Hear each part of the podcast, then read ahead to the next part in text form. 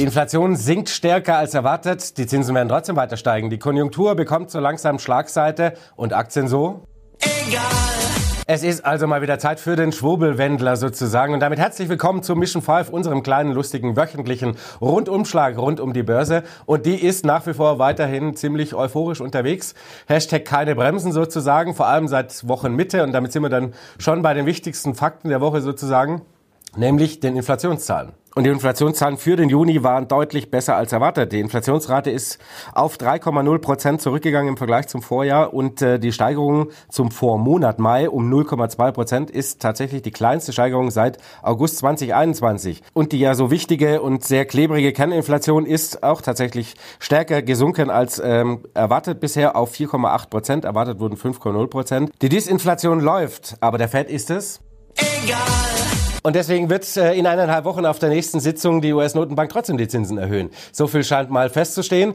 Ähm, und damit da erst gar kein Zweifel dran aufkommt, hat sich gleich ein Boardmitglied, nämlich Christopher Waller, äh, zu Wort gemeldet, unmittelbar nach Bekanntwerden der Inflationszahlen. Verkürzt gesagt ähm, hat er ausrichten lassen, der robuste Arbeitsmarkt und die solide Entwicklung in der US-Wirtschaft geben uns den Raum weiter zu straffen. Waller gehört auch zu den Verfechtern, dass es dieses Jahr noch zwei Zinserhöhungen geben wird und er hat die Woche da auch keinen Hehl daraus gemacht. Er sagte, ich sehe keinen Grund, warum die erste dieser beiden Zinserhöhungen nicht auf unserer Sitzung Ende diesen Monats erfolgen sollte. Und wenn die Inflation nicht weiter zurückgehe und keine Anzeichen für eine signifikante Verlangsamung der Wirtschaftstätigkeit gebe, dann solle eine zweite Anhebung um 25 Basispunkte eher früher als später erfolgen. Etwas anderes hat der Markt ja eigentlich sowieso nicht erwartet für die Sitzung am 26. Juli. Ähm, die Wahrscheinlichkeit, wenn man mal aufs FedWatch-Tool schaut äh, von der Chicagoer Börse, ähm, ist die Wahrscheinlichkeit etwas gestiegen nochmal. Bleibt man es gerade mal ein und dann sehen wir, wir sind also jetzt mittlerweile angekommen bei einer Wahrscheinlichkeit von 95 Prozent. So, und schaut man dann eben mal noch ein bisschen weiter nach vorne weg, dann preist der Markt definitiv keine zweite Zinserhöhung bisher ein,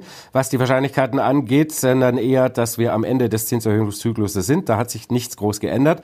Äh, aber im Januar ist dann mit einer Wahrscheinlichkeit von über bisschen über 40 Prozent soll es tatsächlich zur ersten Zinssenkung kommen. Das hat, glaube ich, aber so ein bisschen mit der Historie zu tun, weil in der Vergangenheit im Schnitt nach sechs bis sieben Monaten nach der letzten Zinserhöhung es zur ersten Zinssenkung kam. Wir werden sehen, ob das so alles kommt. Einem hat das auf jeden Fall mal ganz und gar nicht geschmeckt, und zwar Wirtschaftsnobelpreisträger Christopher Pissarides. Der hat sich mit ein wenig Unmut bei CNBC geäußert, dass es also überhaupt keinen Grund gibt für äh, die Fed jetzt nochmal an der Zinsschraube weiter zu drehen. Stattdessen sollten sie einfach mal abwarten äh, und schauen, was passiert und äh, dafür sorgen, dass quasi erst einmal die ganzen Zinserhöhungen wirken. Wir sind ja immer noch in der Phase, in der das nicht alles in der Wirtschaft angekommen ist. Und ähm, deswegen sollte also die Fed überhaupt erstmal die Füße stillhalten. Aber wahrscheinlich bleibt bleibt der FED auch gar nichts anderes übrig, als weiter an der Zinsschraube zu drehen, denn die Lage ist nach wie vor zu stabil, auch wenn es natürlich schon so die ersten paar kleinen Krätzerchen und äh, auch Risse gibt sozusagen im Konjunkturfundament. Deswegen werden die nächsten Wochen natürlich ziemlich spannend, denn äh, es steht an die Quartalsbilanzsaison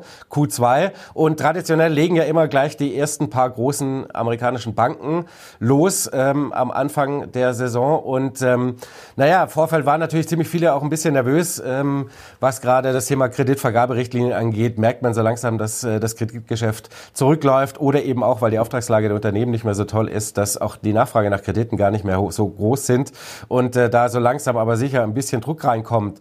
Ähm, also insgesamt quasi schlechtere Vorzeichen da sind, aber was haben die US-Banks dazu gesagt? Egal. Und was soll man sagen? Es war ein Auftrag nach Maß. JP Morgan hat gleich mal vorgelegt als größte Bank der Welt. Ähm, die Zahlen waren deutlich über den Erwartungen. Es gab kaum was zu kritteln, nicht viel Negatives. Fast alle Sparten haben richtig kräftig zugelegt, zweistellig zugelegt, vor allem beim Gewinn. Ähm, Wells Fargo hat äh, die Erwartungen auch übertroffen, ziemlich deutlich. Die Citigroup hat äh, einen etwas kräftigeren Gewinnrückgang verkündet, weil man schon so ein bisschen ein paar Abschreibungen gebildet hat auf potenziell risikogefährdete äh, Kredite, ausfallgefährdete Kredite, äh, so heißt es richtig, ähm, und weil das Handelsvolumen ein bisschen zurückgegangen ist. Aber auch das war alles in allem eher besser, als man das befürchtet hatte. Und damit sind natürlich auch alle drei Aktien ziemlich gut im Plus gewesen und hat natürlich auch den Gesamtmarkt so ein bisschen wieder nach oben gezogen. Jamie Dimon hat das eigentlich ähm, bei der Präsentation der Quartalszahlen ganz gut auf den Punkt gebracht, das Dilemma in Anführungszeichen der FED und äh, damit natürlich auch der Märkte. Die US-Wirtschaft ist weiter resilient. Ähm, die Finanzen der Konsumenten der amerikanischen, die ja so wahnsinnig wichtig sind, sind nach wie vor healthy, also sehr gesund und es wird weiter ordentlich konsumiert, wenn auch ein ganz klein bisschen weniger und natürlich eben auch der Arbeitsmarkt hat zwar irgendwo ein bisschen gesoften sozusagen, also ist ein bisschen runtergekommen, aber das Jobwachstum ist nach wie vor stark. Auch Diamond sieht natürlich da einige Risiken, dass das alles auch äh, relativ schnell kippen kann. Auch davor warnt er natürlich explizit. Aber für den Moment ist die Lage eben stabil und das heißt natürlich für die Märkte auch, äh, es wird getanzt und Party gemacht, solange die Musik eben spielt. Ähm, und die spielt im Moment noch relativ laut. Aber man muss natürlich auch sagen, die Platte bekommt so die ersten paar kleinen hässlichen Kratzer. Zu den negativen Überraschungen gehörte natürlich China und vor allem die Schwäche in Sachen Export. Ähm, es war jetzt die letzten Exportzahlen der größte Exportrückgang seit Beginn der Corona-Pandemie. Das Land braucht also deutlich länger, um den Motor wieder richtig anzubekommen, als alle gehofft haben.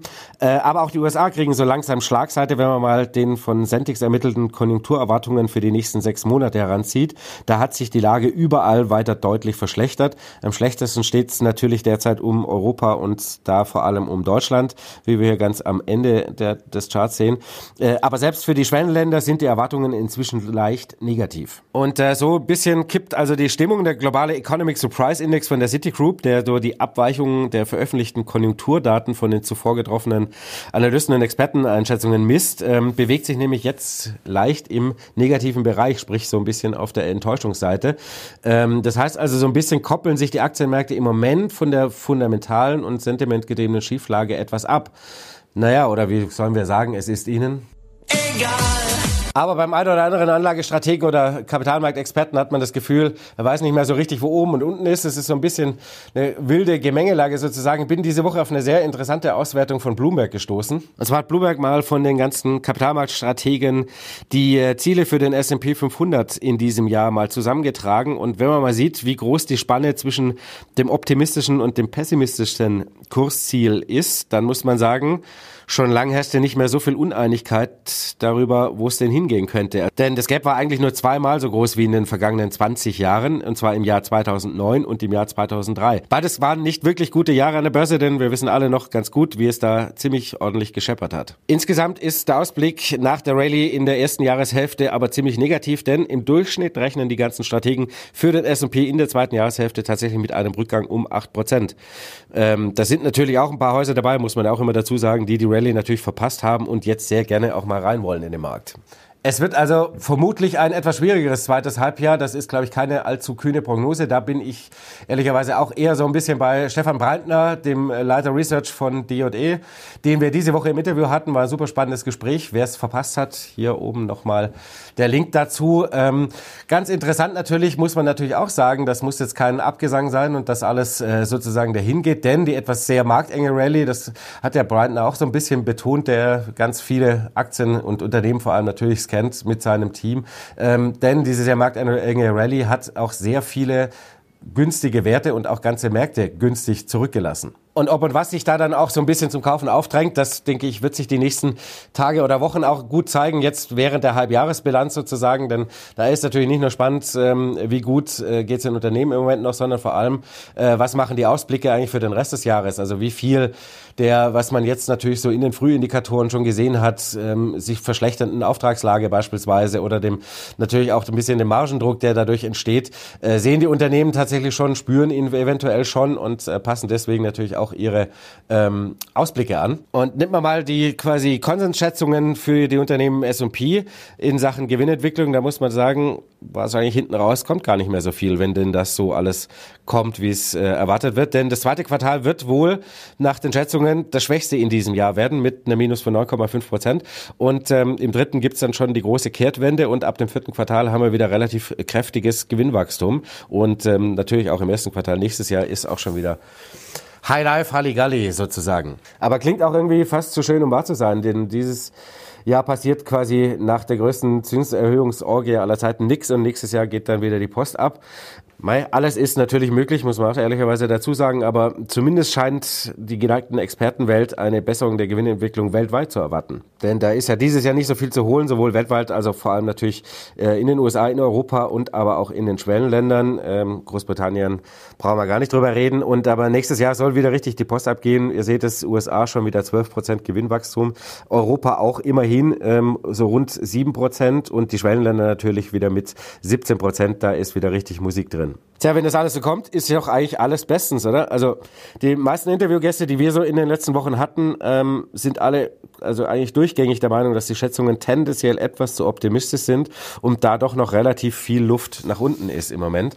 Das sieht man natürlich besonders schön auch schon bei den Margen, die eigentlich seit einigen Monaten vor allem in den USA deutlich unter Druck geraten. Also die Rentabilität lässt doch spürbar nach und das wird sich mit Sicherheit auch die nächsten Monate noch etwas fortsetzen ähm, und damit sollte eigentlich ein hohes Gewinnwachstum kaum zu halten sein. Bleibt natürlich noch der bange Blick auf das Thema Bewertungen, denn wenn der Margendruck tatsächlich zunimmt ähm, und vielleicht die Gewinne tatsächlich unter Druck geraten, ja, dann wird die Euphorie nach ähm, etwas teureren Werten auch relativ schnell verflogen sein. Zumal die Marktbreite ähm, tatsächlich nur sehr langsam zunimmt. Zumindest wenn man mal hier eine aktuelle Auswertung von Goldman Sachs heranzieht, wir haben ja schon sehr oft drüber gesprochen, ähm, dann sieht man auf jeden Fall, dass die sieben großen, fetten Tech- Dickschiffe im S&P 500 immer noch bei knapp 60 Prozent im Plus seit Jahresanfang liegen und der Rest des Indizes ist gerade mal bei einem Plus von 5 Prozent.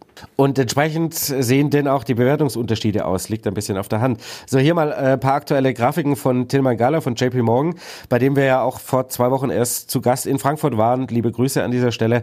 Äh, in dem Fall sind es nicht sieben, sondern die zehn größten Werte im S&P 500, äh, hier in dem Grün hinterlegt, deren KGVs sich doch ziemlich deutlich ausgeweitet haben, während eben der Rest immer noch recht moderat bewertet ist. Und damit sind, wenn man es mal global quasi einordnen möchte, US-Aktien insgesamt äh, in Sachen Bewertung doch deutlich über dem Durchschnitt seit 1990 derzeit bewertet, während die meisten Regionen auf der Welt tatsächlich nach wie vor deutlich unter dem historischen Schnitt unterwegs sind sozusagen. Allerdings sind die USA damit auch noch nicht in so einer richtig ungesunden, teuren Region sozusagen angekommen, denn es gab in den vergangenen 30 Jahren auch Phasen mit 25er KGVs und nicht mit jetzt 18, 19er KGVs. Ein ähnliches Bild ergibt sich auch, wenn man mal das Schiller KGV zur Rate zieht oder die Cape Ratio sozusagen.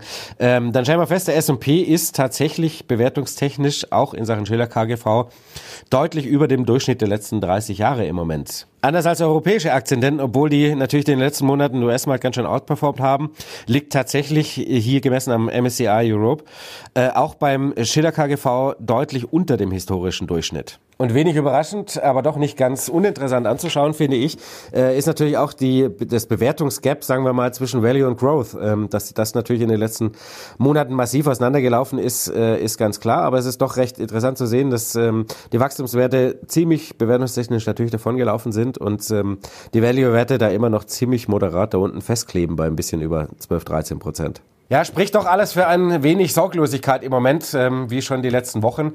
Stimmungsindikatoren, die Sentimentindikatoren äh, sprechen natürlich keine andere Sprache, sondern zeigen genau das gleiche Bild. So, nämlich Fear and Greed Index ist ähm, Stand Freitag äh, mal wieder oder immer noch bei 81, ist es seit Wochen quasi im Extremgier-Modus.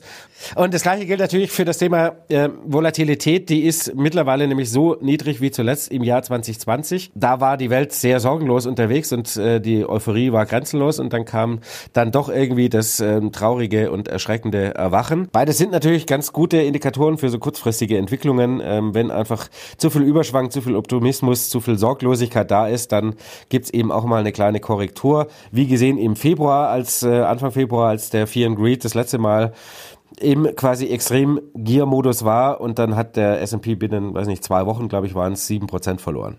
Mal wie in jedem äh, schönen Sommer braucht es ab und zu mal ein reinigendes Gewitter, damit die Luft sich mal wieder abkühlt. So ist es natürlich bekanntlich an der Börse auch. Und ähm, die Fallhöhe, muss man ehrlicherweise sagen, für negative Überraschungen ist natürlich jetzt deutlich gestiegen.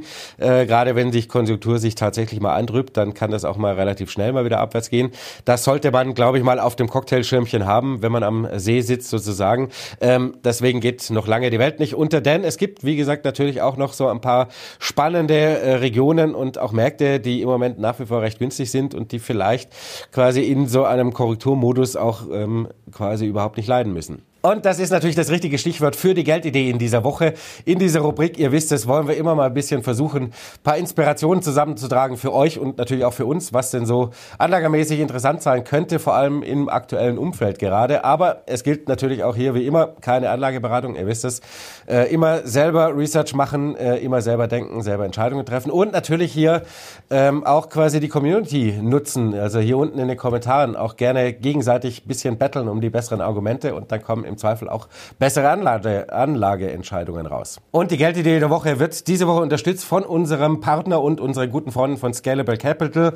Mitgründer äh, Erik Potzowait war ja auch schon ein paar Mal zu Gast bei der Mission Money. Und mit Scalable ist Investieren natürlich nicht nur einfach und bequem, sondern als Prime Plus Mitglied natürlich auch noch ziemlich günstig, denn wo du halt bei vielen Anbietern immer noch pro Trade bezahlst, bekommst du quasi als Prime Plus Mitglied für 4,99 Euro im Monat beliebig viele Trades ab 250 Euro gebührenfrei. Das gleiche gilt natürlich auch für Sparpläne. Und Achtung, Big News. Ab dem 3.8. bekommst du, solltest du Cash hotten wollen für die Korrektur und äh, um günstige Kurse abzustauben, gibt es 2,6 Prozent aufs Tagesgeld bis 100.000 Euro. Da können sich, glaube ich, einige klassische Banken mal ein dickes Scheibchen von abschneiden. Also hol dir dein Depot bei Scalable und ähm, deine Prime Plus Mitgliedschaft für 4,99 im Monat.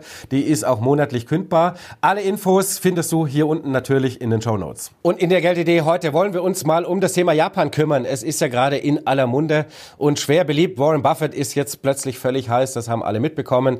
Hendrik Leber ist ja sowieso seit langem ein ganz großer Fan. Dr. Jens Erhard natürlich auch. Es gibt einige Experten, die sehen Japan vor einer goldenen Dekade. Es wäre dann endlich mal eine, nachdem es 30 Jahre eher so lala, so möchte man sagen, lief. Tatsächlich könnte sogar der Nikkei endlich mal ein Alltime-High knacken. Das ist ziemlich lange her, dass er das geschafft hat, nämlich 1989. Da waren es bei knapp 39.000 äh, Punkte, glaube ich. Die letzten Monate hat er natürlich schon ziemlich ordentlich zugelegt, wenn wir das so sehen.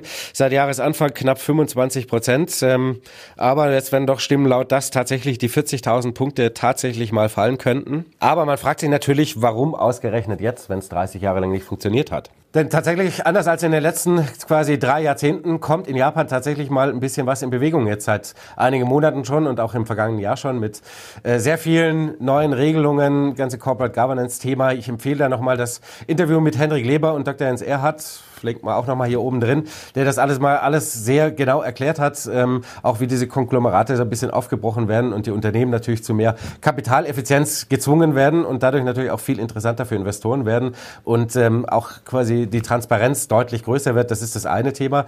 Äh, und dann hat Japan im Moment tatsächlich äh, ein paar andere Vorteile noch. Unter anderem kommt tatsächlich die Wirtschaft mal ein wenig in Gang. Und das wäre durchaus eine Sensation nach quasi 30 Jahren Stagnation, die Japan jetzt so hinter sich hat.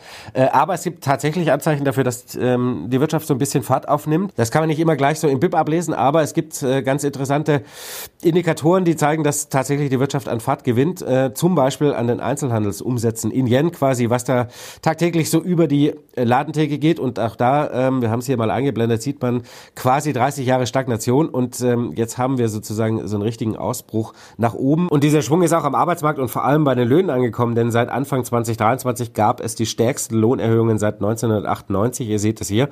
Und das, nachdem sie in den Jahren zuvor eher rückläufig waren. Das war natürlich auch so ein bisschen politisch sozusagen angeordnet und dann haben alle großen Unternehmen ganz brav die Schatulle etwas aufgemacht und ähm, quasi die Löhne recht kräftig erhöht und damit auch natürlich auch den Konsum etwas gestärkt. Und natürlich profitiert äh, die japanische Wirtschaft auch so ein bisschen von der geopolitischen Situation sozusagen, denn ähm, wenn irgendjemand mal irgendein bestimmtes Produkt nicht aus China kaufen möchte, kauft er das lieber in Japan, denn die sind natürlich quasi geopolitisch diesbezüglich etwas neutraler und dem Westen zugewandt als äh, G7-Staat. Also die Chancen stehen tatsächlich relativ gut, dass die Wirtschaft etwas an Schwung gewinnt, zum ersten Mal seit Jahrzehnten auch mal wieder nach oben durchstartet, so ein ganz klein bisschen. Wir müssen jetzt nicht quasi Wunder-Wachstumsraten da erwarten. Das braucht es aber eigentlich auch nicht, denn ähm, wenn man sich mal die japanischen Aktien anschaut, ähm, dann muss man ehrlicherweise sagen, trotz des ähm, Anstiegs des Nikkeis da um 25 Prozent sind sie halt immer noch wahnsinnig günstig bewertet. Und besonders krass, da ist natürlich auch Value Investor Hendrik Leber das Herz ziemlich aufgegangen. Ähm, das hat sicher der eine oder andere mitbekommen, der es gehört hat. Äh, ist natürlich das Thema Kurs-Buchwert-Verhältnis. Tatsächlich lag äh, per Ende Mai das KBV für den MSCI Japan bei ähm, sagenhaft schnäppchenhaften 1,3. Ähm, der langfristige Durchschnitt, ihr seht es hier, seit 1975 bis 2007 ähm, war 2. Die spannende Frage ist natürlich, ob diese Unterbewertung in den nächsten Monaten aufgelöst wird und der Aufschwung quasi weitergeht. Die ganzen Reformen, ich habe sie vorhin angesprochen, ähm, sind natürlich auf jeden Fall ein Treiber, denn er könnte die Profitabilität vieler Unternehmen deutlich verbessern und ähm, Anleger natürlich dementsprechend dann auch mit steigenden Kursen belohnen. Und vor allem könnte es natürlich immer mehr äh, Investoren nach Japan ziehen, denn tatsächlich ähm, hat sich schon wieder einiges getan durch diese ganzen Reformen. Zum Beispiel sind die Ausschüttungsrenditen ziemlich massiv gestiegen, die sich ja zusammensetzen aus der Dividendenrendite und der Rendite aus Aktienrückkäufen. Von 1987 bis 2001 lag die Ausschüttungsrendite meist so zwischen 0,5 und 1 Prozent. 2022 betrug sie ganze 3,5 Prozent. Sie übertrifft damit natürlich deutlich die Rendite von 0,5 für japanische Staatsanleihen. Es macht natürlich auch im Land Aktien wieder viel attraktiver. Monetär sollte es sowieso immer Unterstützung geben, denn die Bank of Japan wird ihren Kurs grundsätzlich, glaube ich, nicht völlig verändern. Das ist klar, auch wenn sie ihn hier und da mal so ein ganz klein bisschen lockern. Ich finde Japan tatsächlich ähm, im Moment relativ interessant als äh, Anlageziel. A, habe ich es bisher nie so richtig quasi auf dem, im Depot gehabt, außer über irgendwelche Wett-ETFs oder so. Könnte mir aber schon vorstellen, dass da in den nächsten Monaten einiges geht, wohingegen vielleicht das eine oder andere in den USA halt auch ziemlich ausgelutscht mittlerweile ist. Also deswegen eigentlich recht interessant, aber wie natürlich das sich für eine Geldidee gehört, ähm, ohne die Idee hinten dran, wäre es keine fertige Geldidee, hat äh, mein liebes Team hier hinter der Kamera, die Isabel, sich nochmal hinten an den Rechner gequetscht und uns ein paar ETFs rausgesucht, die wir jetzt gerade mal einblenden wollen. Und zwar jeweils mal auf den Nikkei, einmal auf den ähm, FTSE Japan und auch auf den MSCI Japan von Amundi, die alle auch nicht wahnsinnig teuer sind mit 0,09 bis 0,15 äh, Kosten pro Jahr. Immer mal noch wichtig zu erwähnen, ähm, der ETF von Vanguard ist äh, ausschüttend, also für Dividendenfans und Menschen, die Bock haben auf das ganze Quellensteuerthema. Äh, meins wäre es nicht so. Ich glaube, also eher den MSCI Japan interessant, ähm, der natürlich auch thesaurierend ist und auch natürlich vollständig repliziert. Unser Highlight der kommenden Woche ist übrigens kein Japan-Fan. Das ist quasi die exakt gegenteilige Meinung von dem, was ihr die letzten Minuten gehört habt. Aber so sind wir hier bei der Mission Money. Und zwar sehr spannendes Gespräch. Am Dienstag äh, kommt um 18 Uhr das Interview mit Frank Fischer, dem CEO von Shareholder Value, auch quasi ein Value-Investor. Er hat ja vor allem so eher dieses Modern Value-Thema seit vielen Jahren auf dem Tableau und fährt damit auch ziemlich erfolgreich. War ein super spannendes Gespräch, vor allem ähm, ein paar recht interessante Regionen und auch äh, Investments, äh, die er da aufgetan hat und über die wir da relativ lange philosophiert haben. Also auf keinen Fall verpassen. Am kommenden Dienstag um 18 Uhr geht das Video online. Wer noch nicht hier Abo und Glocke gemacht hat, jetzt aber zackig. Und natürlich nochmal der Aufruf, nutzt die Kommentarspalte hier unten zum regen Austausch untereinander. Ähm, Gerade beim Thema Japan bin ich mal auch auf eure Meinung gespannt, wie ihr das seht. Ist das für euch ein Thema oder sagt ihr, nee, passt schon, ähm, bleiben wir mal lieber bei äh, Big Tech und äh, Tesla Tesla und Co. und vielleicht noch ein paar Industriewerte aus Europa. Also schreibt gerne in die Kommentare. Ansonsten sage ich danke fürs Zuschauen. Hoffe, ihr konntet wieder einiges mitnehmen aus diesem Rundumschlag. Das Team der Mission Money, die Easy, Matze und ich wünschen euch ein schönes sonniges Wochenende. Ich gehe jetzt, heute Abend ist Freitag, aufs Waldfest ähm, in Tegernsee. Ähm, wer da ist, wir trinken noch einen miteinander und ansonsten schönes Wochenende. Bis nächste Woche. Macht's gut. Ciao.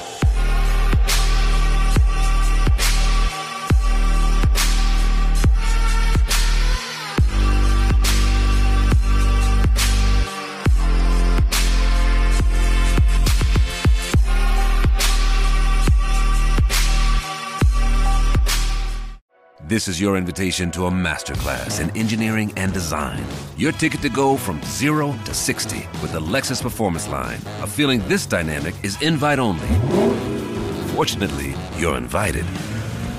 Experience the exhilaration of the Lexus Performance Line and some of the best offers of the year on select models at the Invitation to Lexus sales event, now through April 1st. Experience amazing at your Lexus dealer.